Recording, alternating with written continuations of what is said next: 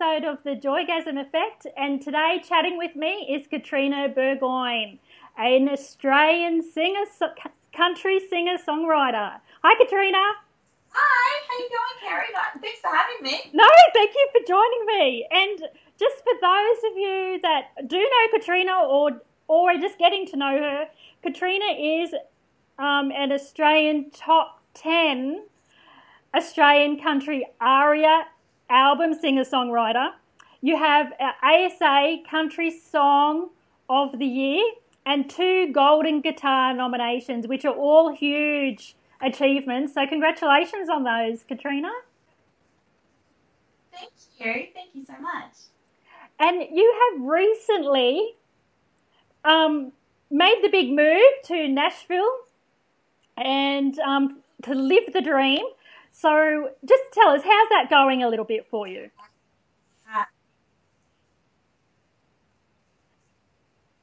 Um, yeah, you know, this is my fifth week here in Nashville, and things are doing okay. I'm making budget, and I'm bringing an income in, which is good, which I was really, really scared of. Um, it's been a bit of an emotional cocktail for me. Um, um, I I fell in love in Australia, so I've sort of I've had to leave that and follow this path. Um, and so it's it's been a few ups and a few downs, but um, I feel like my spirit is so happy and alive just to be here and surrounded by uh, the like inspiration seeps out of the cracks in the in the pavement. So um, you know, I'm feeling I feel like this is where I need to be. So yeah. And, and that's one thing about Spirit, isn't it? It's not often very convenient. Yeah, it's a bit of a delay. Sorry. Pardon? I was just saying that um, one thing about Spirit is not often very convenient. Yeah, I know. I know. Yeah. So, and whether you're spiritually conscious or not, you know, making the transition to move to another country is a big transition in itself, isn't it? Yeah, I think so. I, you know, I just keep thinking that um, I just keep saying I must have chosen a path to have so many challenges to go through because it's it's almost like with every win comes a, a loss as well. And um, but you know, it's okay. I, I kind of feel like I've for some reason that I I keep I'm a fighter, so I just keep coming through, and it's like these emotional times, these hard times, or whatever I wear like a badge of honor, and I look back and I just go, man, I'm so much stronger because of that, and it's just like I've chosen to have things that strengthen me all the time. I feel like I always choose that route. I don't know why. and I hear you because I think that sounds just like me. I can hear that as well, and I do think it's part of being conscious and aware. So, um, so just before we, so just take us back a little bit, Katrina. Just talk to us a little bit of how you discovered your spirituality. Um, I actually now believe that I come from some form of a gypsy line or something like that in my family. Um, for me to talk, um, you know, things that are a bit alternate around my family isn't isn't abstract at all. My auntie used to dream the Melbourne Cup winner every year, um, and just weird things like that. I remember I was about 15 years old, and I was always drawn to the tarot, and so I I used to go. I went down and I bought my first set of tarot cards. Um, but I never knew how to read them or anything like that, and I always found it a real struggle to get into reading these cards. I didn't, I couldn't feel them, and I think for me, being such a passionate being, I need to feel it. And I, I know now that that is the way that I communicate. I'm a feeler, and that's how I. And now I also have a bit of a vision too that's coming as well. But um, so I kind of kept throwing. I kept buying tarot cards and throwing them out, like as I'd move house. I go, I don't know what I want these for, but I kept on getting drawn to the tarot. And my mum and I walked past the store one day, and mum said, I might get some tarot cards. And I was about 18 at the time, and my mum put these cards out and she it was really bizarre. It was like a key just unlocked a door to this other world and all this information just started flooding to her and she looked up at me after the reading and she said, I don't know how I got that information. And so um I, and that really kind of fascinated me more. um, but and my mum has always been had experiences where she was visited by she she has a sight, so she saw a lot of things, and um, you know she's had two best friends pass away in her life, and both of them have come to visit her after they've passed on. And um, my song Ghost was um, written after an experience. Um, I'm not sure how this works because they say that you should be really heightened when you're younger. Um, but it was almost like I had this time period of, of school where I didn't experience anything. But by the time I was 18, 19, I started to discover other things.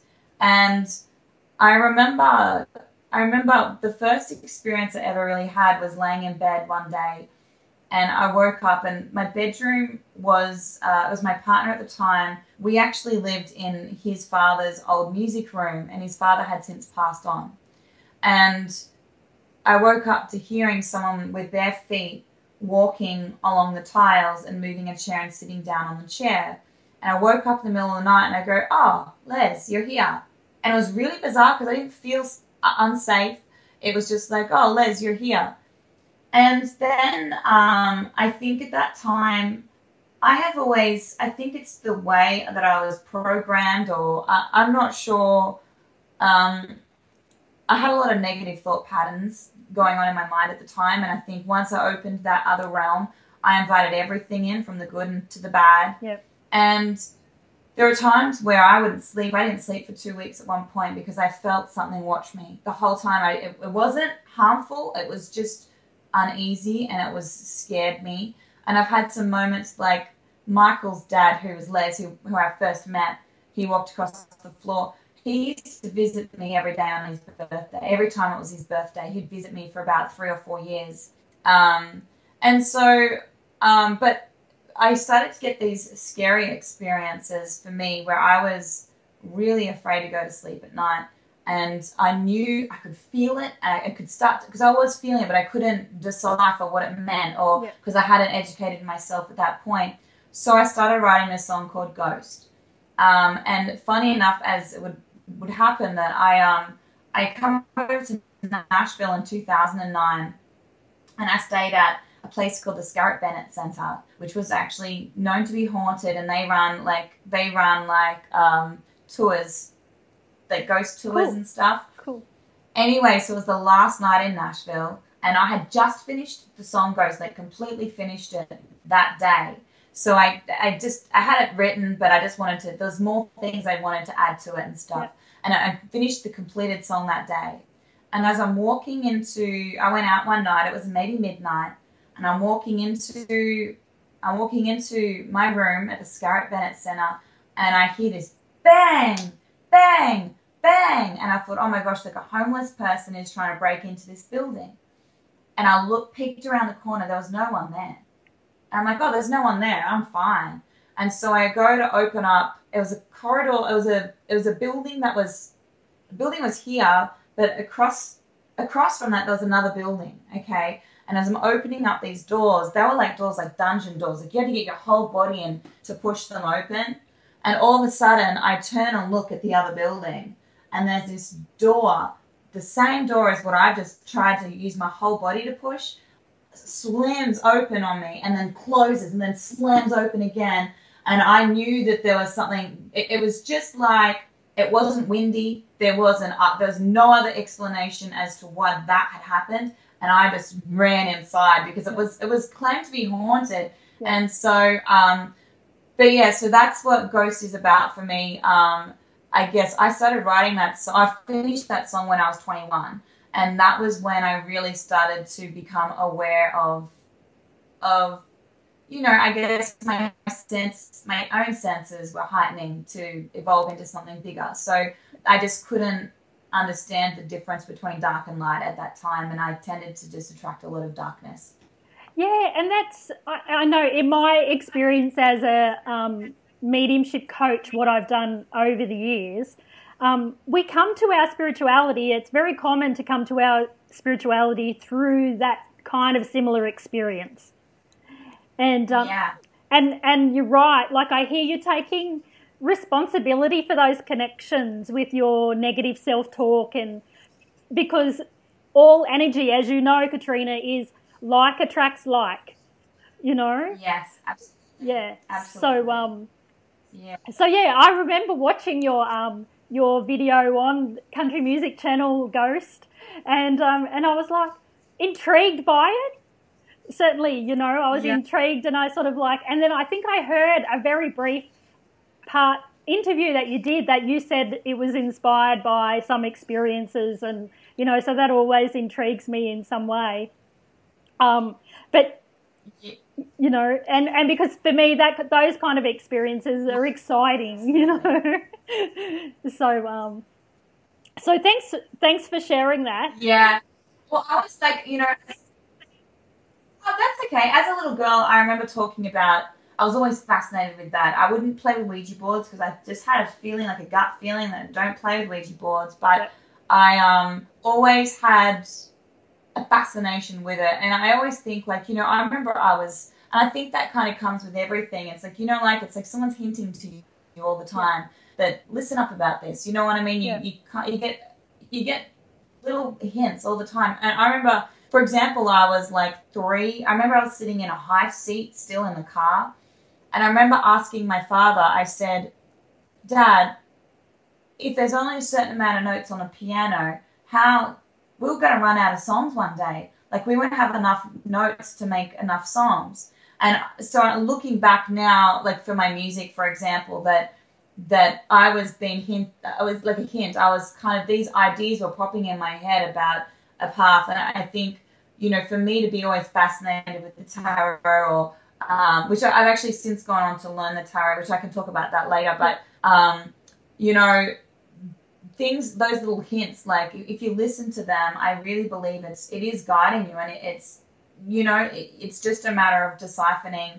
Um, deciphering who's telling you these messages and if it if it's you know so um yeah, it's so interesting how it all works Yeah, so totally. So tell us a little bit about how the transition from um, having those paranormal experiences to then coming into, okay, there's a greater awareness here and there is something that's guiding me, and more coming into more soul awareness. Tell us a little bit Yeah. about that transition in your life.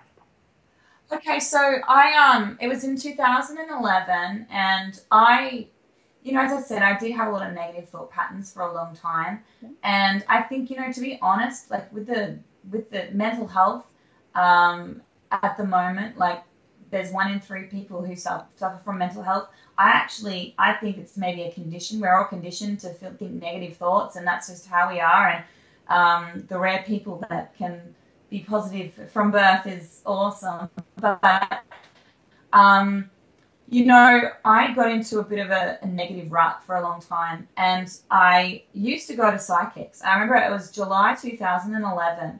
I was engaged at the time um, with a partner that I had been with for six years. He was my best mate. He was my family, and I never ever imagined living life without him. And I sat down. I was broken. I was really broken at the time. I struggled with depression. Um, at, I'd just been diagnosed with depression, and they do say that uh, depression is when you have cut yourself up, off from the spirit. Yeah. So, um, and normally when people get to the point of depression, they that can trigger an enlightenment.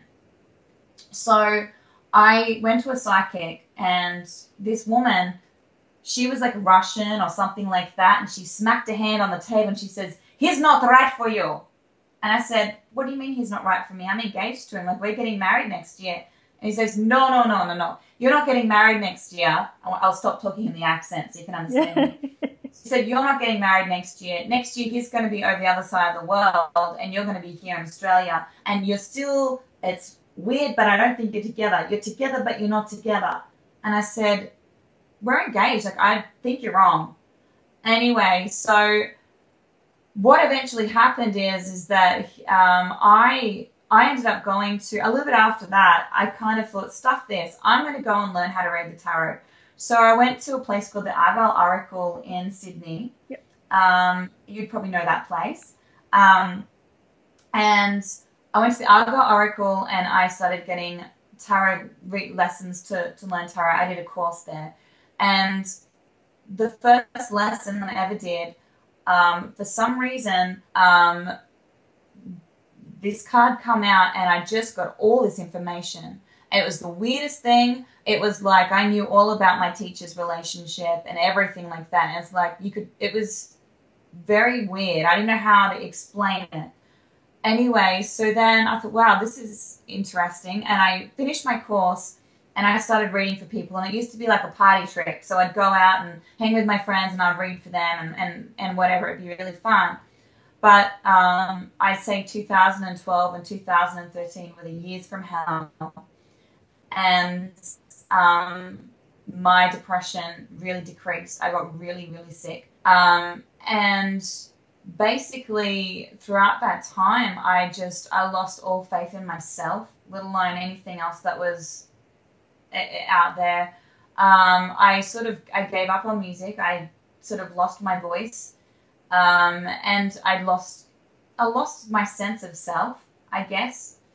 And I come across a book um, you know, and I actually even stopped reading. I stopped doing tarot and stuff like that. I had so many profound readings that, that I was like, you cannot deny that there's something bigger than us out there because of this this skill that I'd learned. But then I I went and I, I picked up a book called You Can Heal Your Life by Louise L. Hay. Yeah, yeah. And and that changed my life. And so the moment it was like I was I was at the point where I was I was starting to think about the ways that I would end my life, and it was that point where it was like you get better or you give up.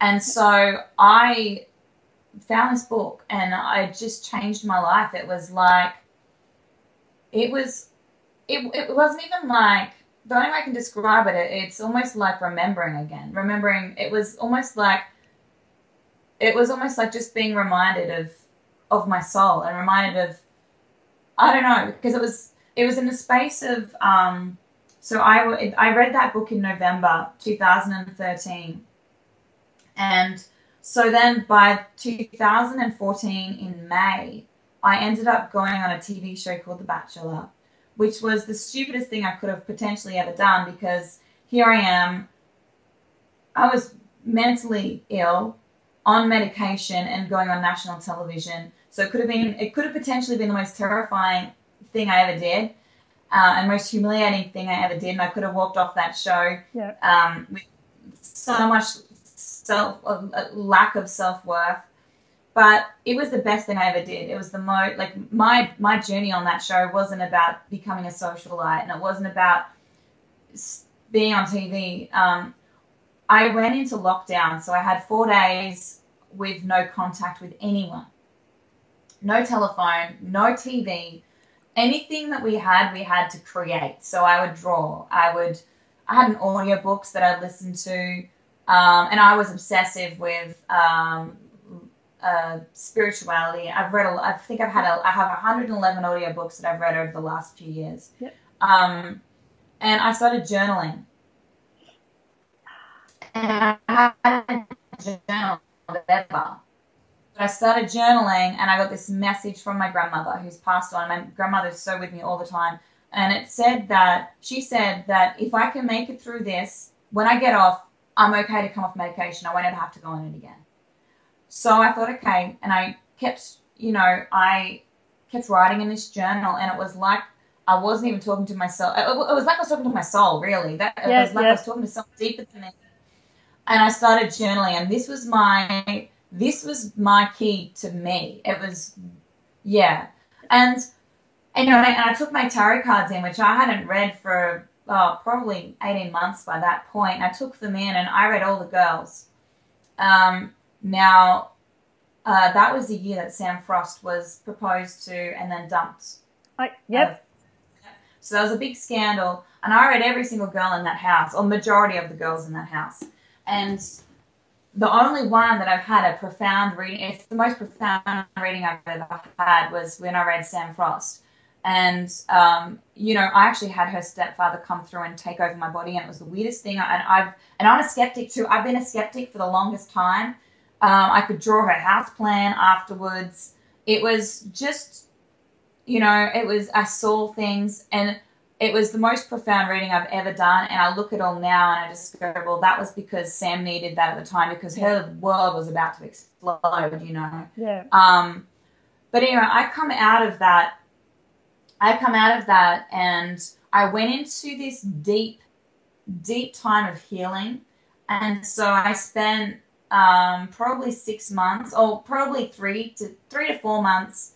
I come off my medication. It was the hardest thing I ever had to do, and I learned that you know those times where our emotions just overwhelm us, and we just have to sit with them and not numb it. Um, and it was like I grieved the relationship, my engagement breakup for the first time after four years, Yep. and I sort of dealt with all this stuff that I never dealt with, and I like to call that now shedding layers.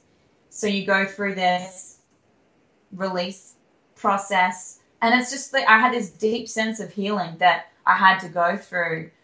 And anyway, I got an email from someone in August. And sorry, this is a very long story, Yeah, but no I promise it'll be worth it.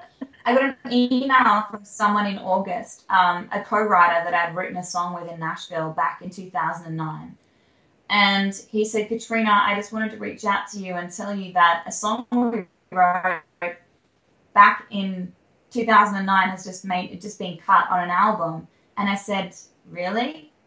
Um, and before that, like 12 months before that, I thought I would love to go to Nashville and spend three months in Nashville and just figure out if I want to live there because I had I'd got to the point where my visa, with what I had achieved in Australia, I was eligible to potentially go over here and move here and on an entertainment visa. And so that was always an option if I wanted to take it. And I got this email and I thought, man, I was feeling really lost and sort of directionless at the time. And it was almost like I called my mum up straight away and I said, Mum, I have a feeling I'm going to move to Nashville in two years. And she goes, Okay, all right. So then what happened was is I, I didn't and you know I didn't do anything. I just waited. I didn't I didn't make the step forward to make anything happen. I just waited, and that's really unlike me because I'm I'm an Aries, so I'm like I have to go. I'm a go getter, you Yeah. know. But I just waited, and so I got to a point where I walked past a travel agent in January on my way to yoga, and yoga actually really helped too. Yoga, um, yoga kept me really. I don't know. It just I don't, I don't know that I don't really I'm not much of a sport person or a, you know athlete or whatever but yoga had such a connection for me and it, it did a lot of healing yoga was Yeah. very healing for me but I walked past a travel agent on my way to yoga and I said how much for a trip how much for a ticket to Nashville and I actually said how much for a ticket to LA and they said we could do one for you for $900, $900 999 dollars whatever it was Yeah. and um, I said, okay, let me think about it. I called up my mom, and normally my mom is my go-to. Like, I, if I'm not worried, if I don't know about anything, I go to my mom. And I said, what do you think about this? I went to my mom and I said, look, I have a lot of debt. I had multiple loans, a credit card maxed out. I had no money. I had a thousand dollars in my bank account, and I said, Mom, I have enough money to buy this ticket. Should I just do it and see what happens? And she said, do it. And so I did it and um, I managed to save somehow enough money. Only just I had to borrow a little bit from my mum at the end, but I, I spent three months in Nashville writing, and everything about that trip was so faded. It was. I remember driving along one day, and I got a message saying I need to write a duet, and I thought a duet. Okay, so I'd sit down and write. I'd sit down in rooms and, and say, we need to write a duet today, guys. And we could never ever make it happen. It would never work.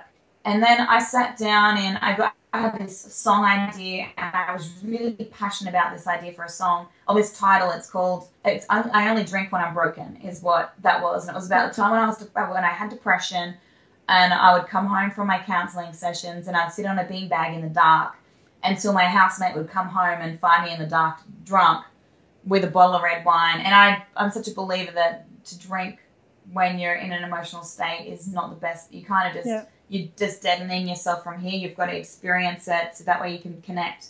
But um, So I had this line, I only drink when I'm broken, and I went in and took it into a write. We wrote the first verse and the chorus, and by that point I'm thinking, I think this is a hit. Then my co-writer says, I think this we need to make this a duet.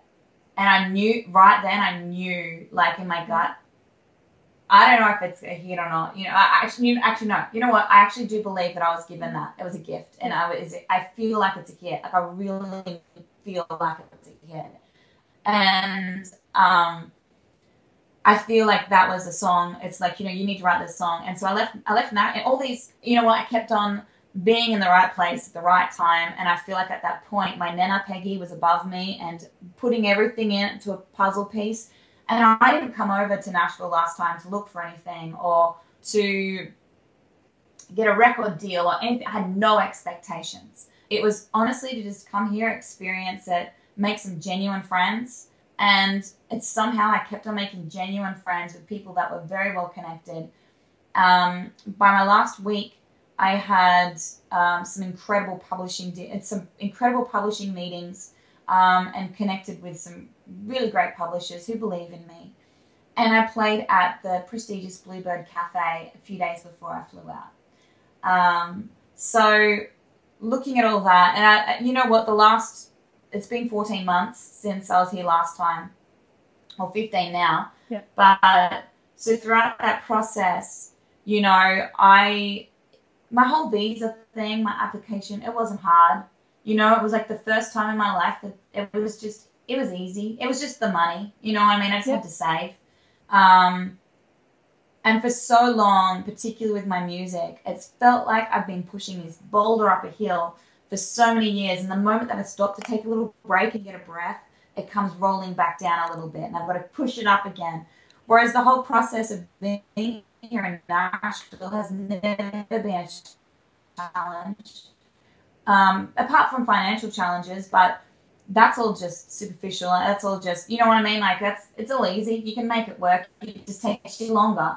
But, um, you know, um, I do feel like, and I wouldn't, you know, I wouldn't have sacrificed as much as I have to be here if I didn't really believe that I'm meant to be here. I feel like there's something bigger than me pushing me to be here. Um, and I remember driving across New South Wales to a run of shows, and I got this message again about this song as this song idea.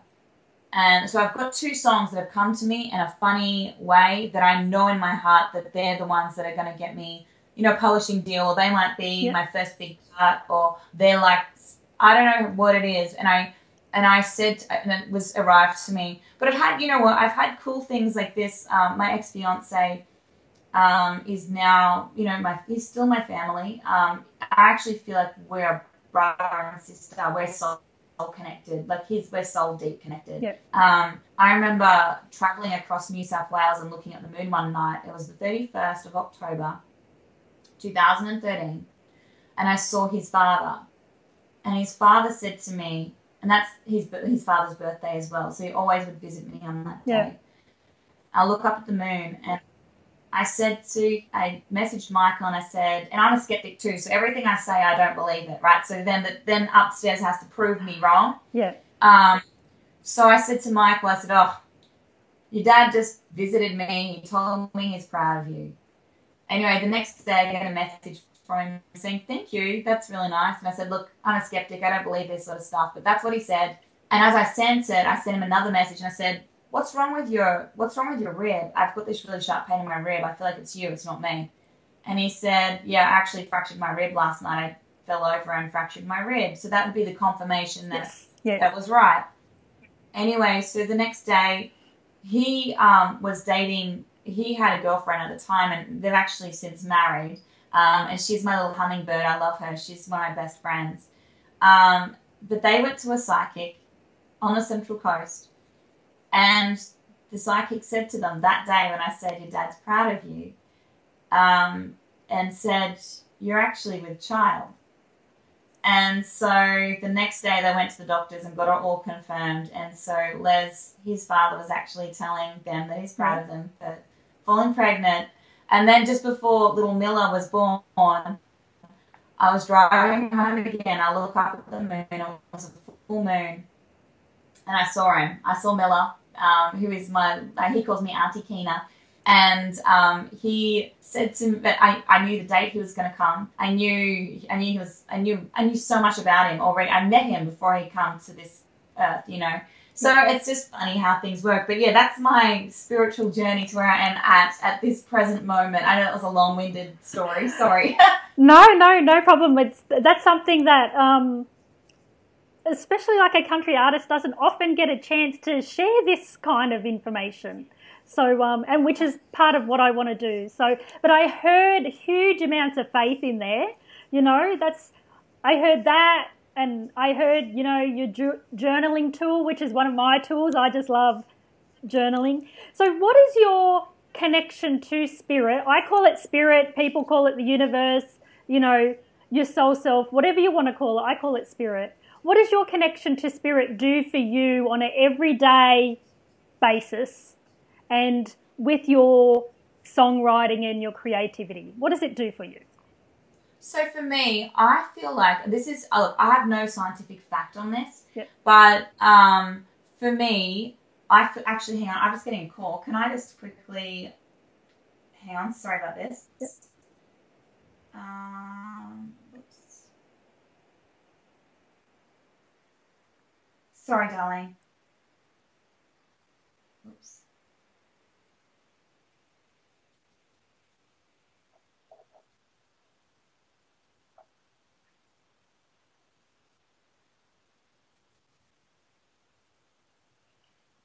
Um, sorry. Um, sorry about that. I was I've been waiting for that call all day, and I thought, oh, that that's bloody right. Yeah. Whenever. Anyway, um, so for me, I believe, and I have no scientific proof on any of this. This is just what I learned from journaling. Yeah. Um, is that, or just messages that have come through. I actually feel like and I did a little little research on it, but so apparently creativity and spirituality are in the front lobes of your brain, mm-hmm. and they actually overlap apparently. And so I actually do believe that a connection to spirituality, um, an easy way to connect, is through creativity, or vice versa. So, um, and I think that's probably why I'm so passionate about it, and that's why I'm so in tune with it um, because as I've grown my own creative strength and my own creative abilities, um, things like things like inspiration or ideas, I don't believe that they're just ideas. I believe they're given to you from above, um, and it's there's just something. And the more I hone my craft, the more I hone my my skill set as an artist and as a writer and as a photographer, as a drawer, or lots of things that I do, or a writer um, I feel like I'm actually more connected to the spirit anyway. Um, I do believe that I do believe that um, you know, and as hard as it is at times when it's really hard, when emotionally things are tough, I do believe, I really believe that we are always exactly where we're meant to be, and the moment that you can surrender to that is the moment that you'll start feeling guided and you have to stop and listen. You have to stop and listen to your forget about your ego and just actually surrender to just listening and saying, okay, this is where you want me to go. All right, let's do this. I'm trusting you. And it's just taking that leap of faith. And it is faith. It's like you have to actually go, you know what? I trust you on this. Let's leap. And can you catch me, please? You know what I mean? And there's been times where I think, particularly when I had depression, I look at my life and I was so untrue to myself you know, at that time, I I would go out and I'd drink. Not, not I was never a big partier as a kid growing up, but I had this one time where I would go out and party and drink and have a really great time because I was so broken. You know, yeah. I just needed some distractions. I moved back to my hometown. I started dating a boy that was a crane operator. Um, and that I said to him one day, I said, I had this dream and this dream is like water. Like I had three, it had three times, and this water was just that waves were crashing at my feet, but they didn't get me. But they were big waves. I was just watching it happen. The second time, there was a tsunami, and I was in a building, and I was safe. But the tsunami had gone around, like this big flood had happened, and then the third time, I got washed away with all the water. And I thought, well, that's emotions, being washed away with your emotions. And that was just when I had the, the reached my point of breaking down completely and reaching Yeah. my lowest point, my lowest level. And I went to my partner at the time and I told him about the dream. And he said, I said, What do you think it means? And he said, I think a dream's a dream. And when he said that to me, I thought, you know, and this is when I started to connect with my own soul again because I, I was so disconnected from who I am for so long that um, I realized, I thought, you're so disconnected from my belief system, from all that sort of stuff. And I realized that I do believe if you can actually be self, I think self awareness is the greatest gift to connecting to self awareness and creativity is the greatest gift to connect to the spirit because um, I feel like if you're being true to yourself, 100%, without a doubt, without influence, um, you'll be guided and it's all going to be okay. It's when you're not true to yourself that's when you need to worry because you're not believing in this. Oh, so so very true. And even when we, even when we're, the more I think being true to yourself is like you know, you know the opening of the flower. You know, Yes. you know because it's it's the more you just have to start doing that, and the more that you do that, it just grows. You know, Yeah, it, it just absolutely. even more so when until you then find yourself aligned with what I call your soul plan, your destiny, the, your purpose for being here. You know, so um, Yeah. so there's a lot of consciousness that you walk with, Katrina. So when it comes to you know living the dream and um, you know manifesting your dreams, and right now you're in a challenging but exciting place with that. What would you say is the biggest challenges? And just bear in mind that this I'm asking this question from from a perspective of you know other people that are wanting to do the same, take the same sort of leap of faith. You know, what would be your biggest challenge when it comes to consciously manifesting your dreams? Um, I don't know. I find it really, I find it hard to answer that question because I think for me, I'm so in tune with where I'm being guided now that it's like I don't really have a choice. You Yeah. know, I was just talking to, I'm so in love with, I'm in love with someone in Australia, and if I got on the plane and went back home, I, I we could make it work. But it's it's not like that. It's like I need to be here, and it's bigger. It's bigger than me, and it's like it comes to a point where you know I think the the greatest challenge. I, I, this is this is it. This is the greatest challenge about following your own own path and your own conscious self consciousness um, is the sacrifices that you make when doing it. Because there's been so many times where I've been so broken and so, you know, I think self awareness isn't an easy thing.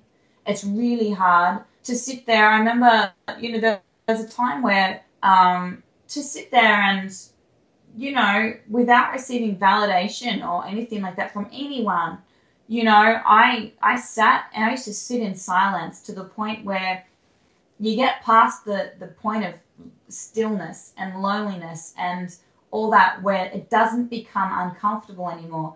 I think it's like the biggest challenge is to push past those uncomfortable situations and extend your boundaries so that it's not uncomfortable to be and I'm still I mean I'm so homesick today but it's like I know that I need to sit in this feeling and feel it because um, because right now I know I'll push past it and this will my comfort zone will only extend. And so I think when you can face those fears and those discomforts and find a place where they just become reality and the normal and not uncomfortable at all. Um, you know, but I think too, I've worked with this before. It's very, you have to be very disciplined to sit down. It's, it's, it's a conscious, you, you have to be really conscious about it. Um, and you know, at this point in time, my headspace is very far from spirituality. Um, at this point, I'm just very grounded, focusing on making money and making a living and surviving before I can really give myself.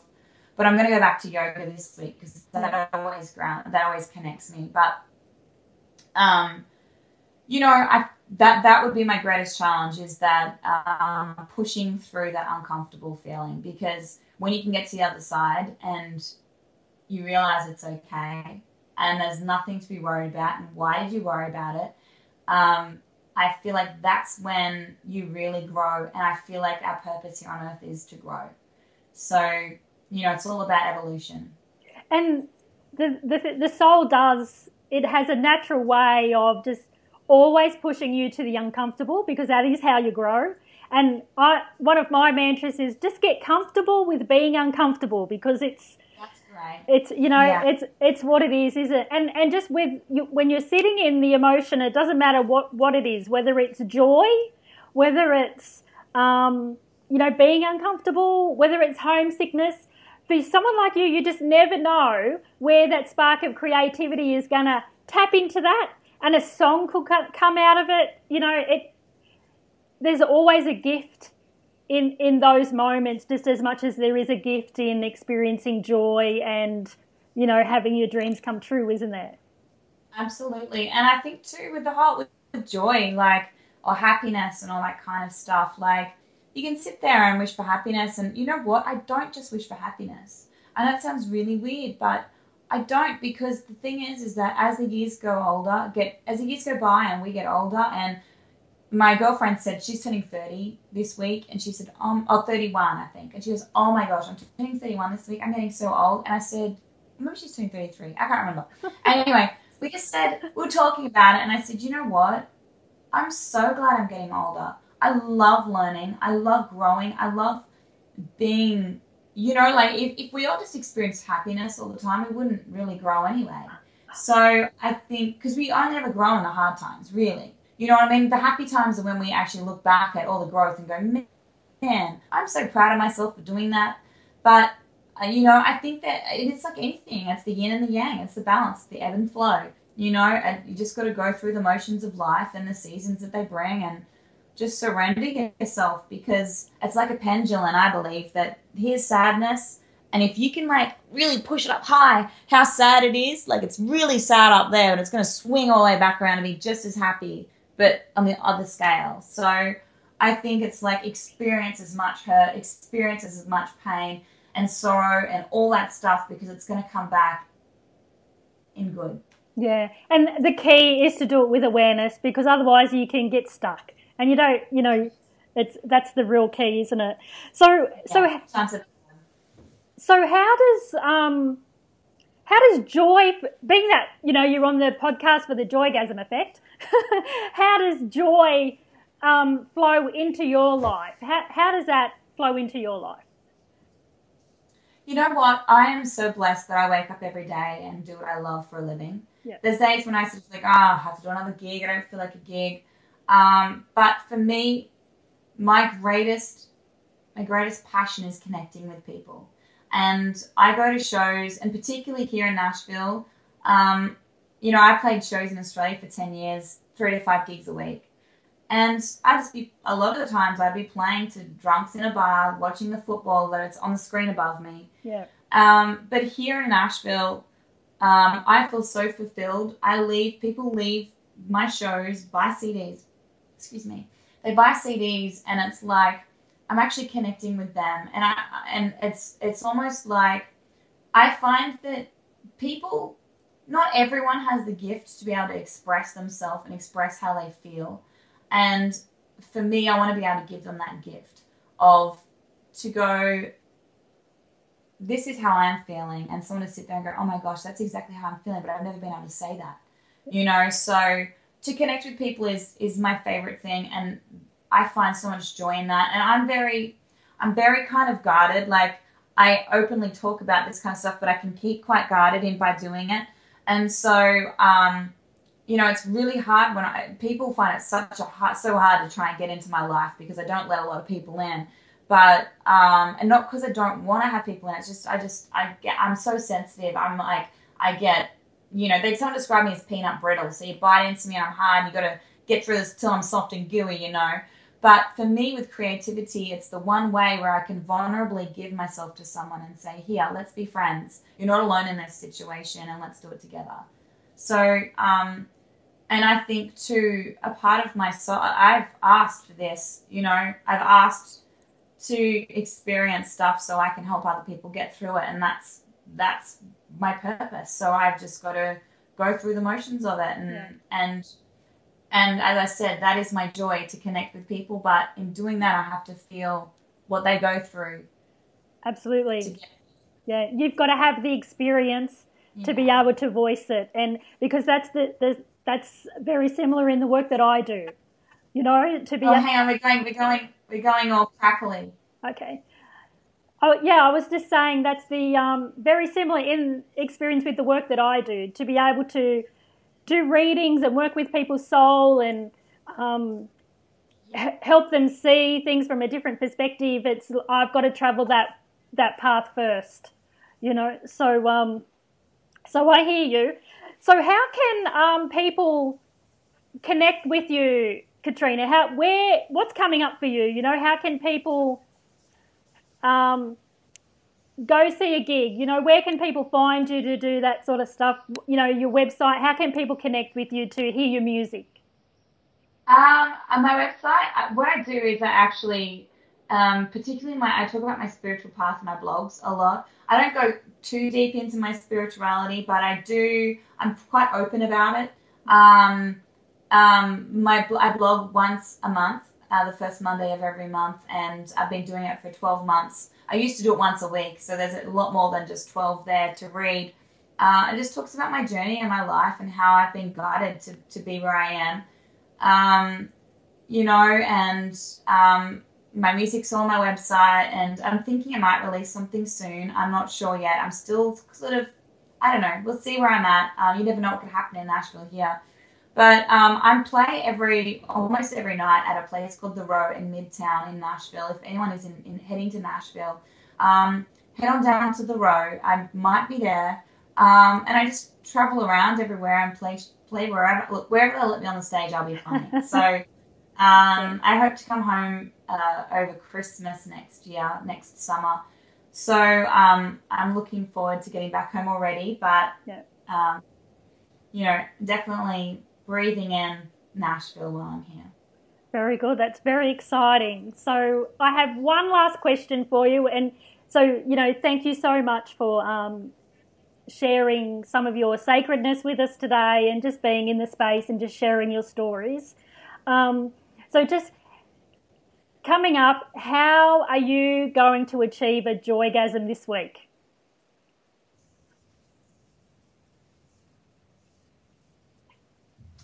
Ah, you know what? I think I do it every day. To be honest, Like, to be honest, I do that every day. I wake up every day and I do what I love. And I think I think by following your passion and living it and breathing it um, is the most joyful thing. No matter even in days when it hurts me and breaks me, um, I do believe that it all happens the way it's meant to. And um, yeah, my joygasm is just by waking up and living and breathing music all over again.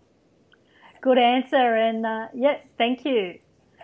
Thank you so much, Kerrie. It was lovely.